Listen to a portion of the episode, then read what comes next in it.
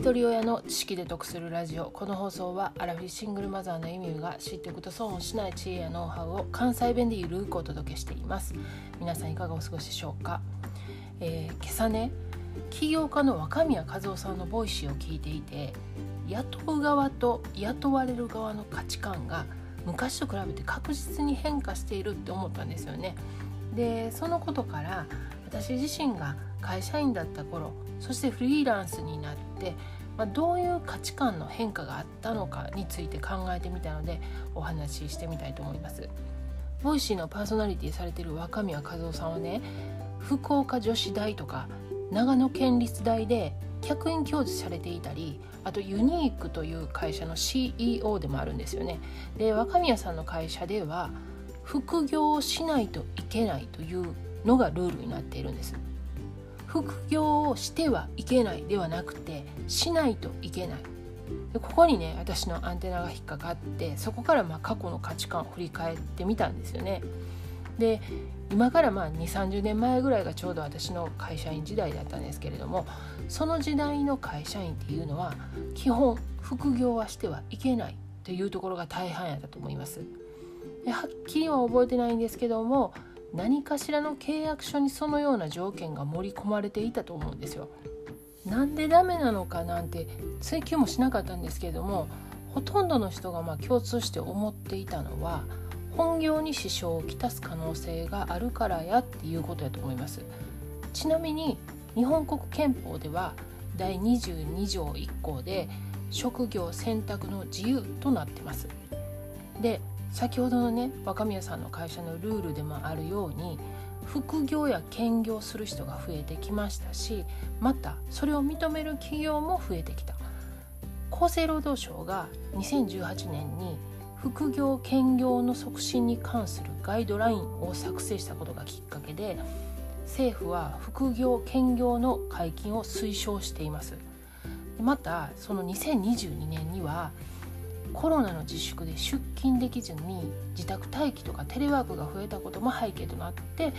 副業ブームが到来しています。で若宮さんがおっしゃってるのはね副業を禁止している人は嫉妬深い彼氏と一緒やってね他の男と会うな俺一筋でいろということをやってると。ほんまそうやと思いました。昔はそんな会社が多かった時代やったんですよね。私が勤めていたのは中小企業やったんで、まあ、特にそうだと思うんですよ。ねでもちろんその副業は禁止やし束縛されてる感がすごかった。もう会社を辞めるってなるとねもう何日も何時間も入れ替わり立ち替わりいろんな人に引き止められてもちろん自分もね誰かが辞めるとなると引き止める側やった時もあります。で経営者も上司もねやっぱり偉そうやったし雇ってやってるっていうのがあった。でこっちもそういうもんやと思ってるから雇ってもらってるっていうまあ本来上も下もないんやろうけどね働いてくれる人がおらんかったら会社成り立てへんわけやしもちろん雇われてる側も会社の存在があるから収入を得ることができるわけやしね。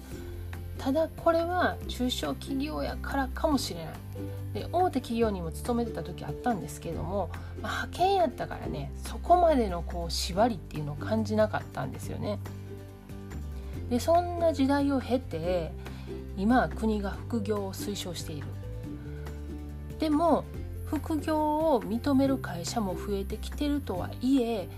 認めている会社に比べて禁止している会社の方がまだ多いそうです。で副業は雇う側も雇われる側にもメリットがある。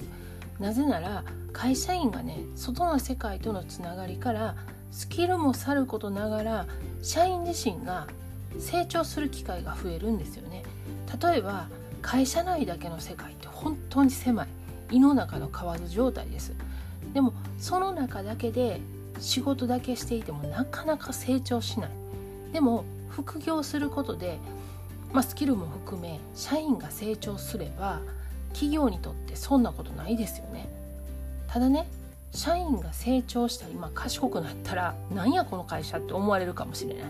でもそうならないように企業も成長しないといけない。逆もしかりで会社がどんどん成長してるのに社員側の成長が止まったままだとそれなりの待遇になってしまう。お互いがウィンウィンであるためにはお互いが成長する必要がある。でこれがうまく回っている企業は、まあ、嫌でも伸びると思うんですよね。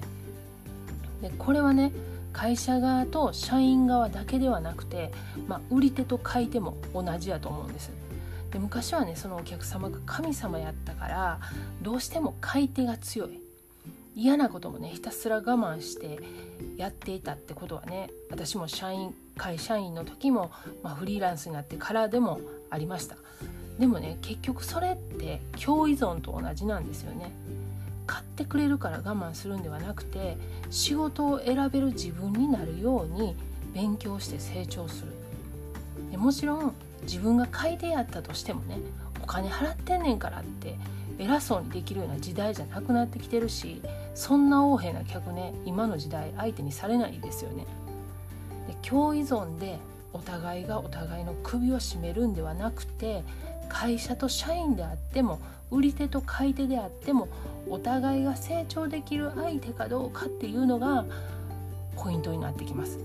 でこれってね仕事に限らずプライベートの人間関係でも言えることなんじゃないかなと思いました。今日は副業をテーマに雇う側と雇われる側の価値観が時代とともに変化しているというお話をしました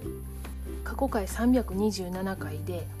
会社員時代から変わらない営業スタンスという配信をしています。これは私が会社員時代にね唯一尊敬する上司がいてたんですけどもその上司に教えてもらったことで今でも変わってないスタンスがあるというお話です。概要欄にリンク貼っておきますのでよかったら合わせて聞いてみてください。では最後までお聴きいただきありがとうございました。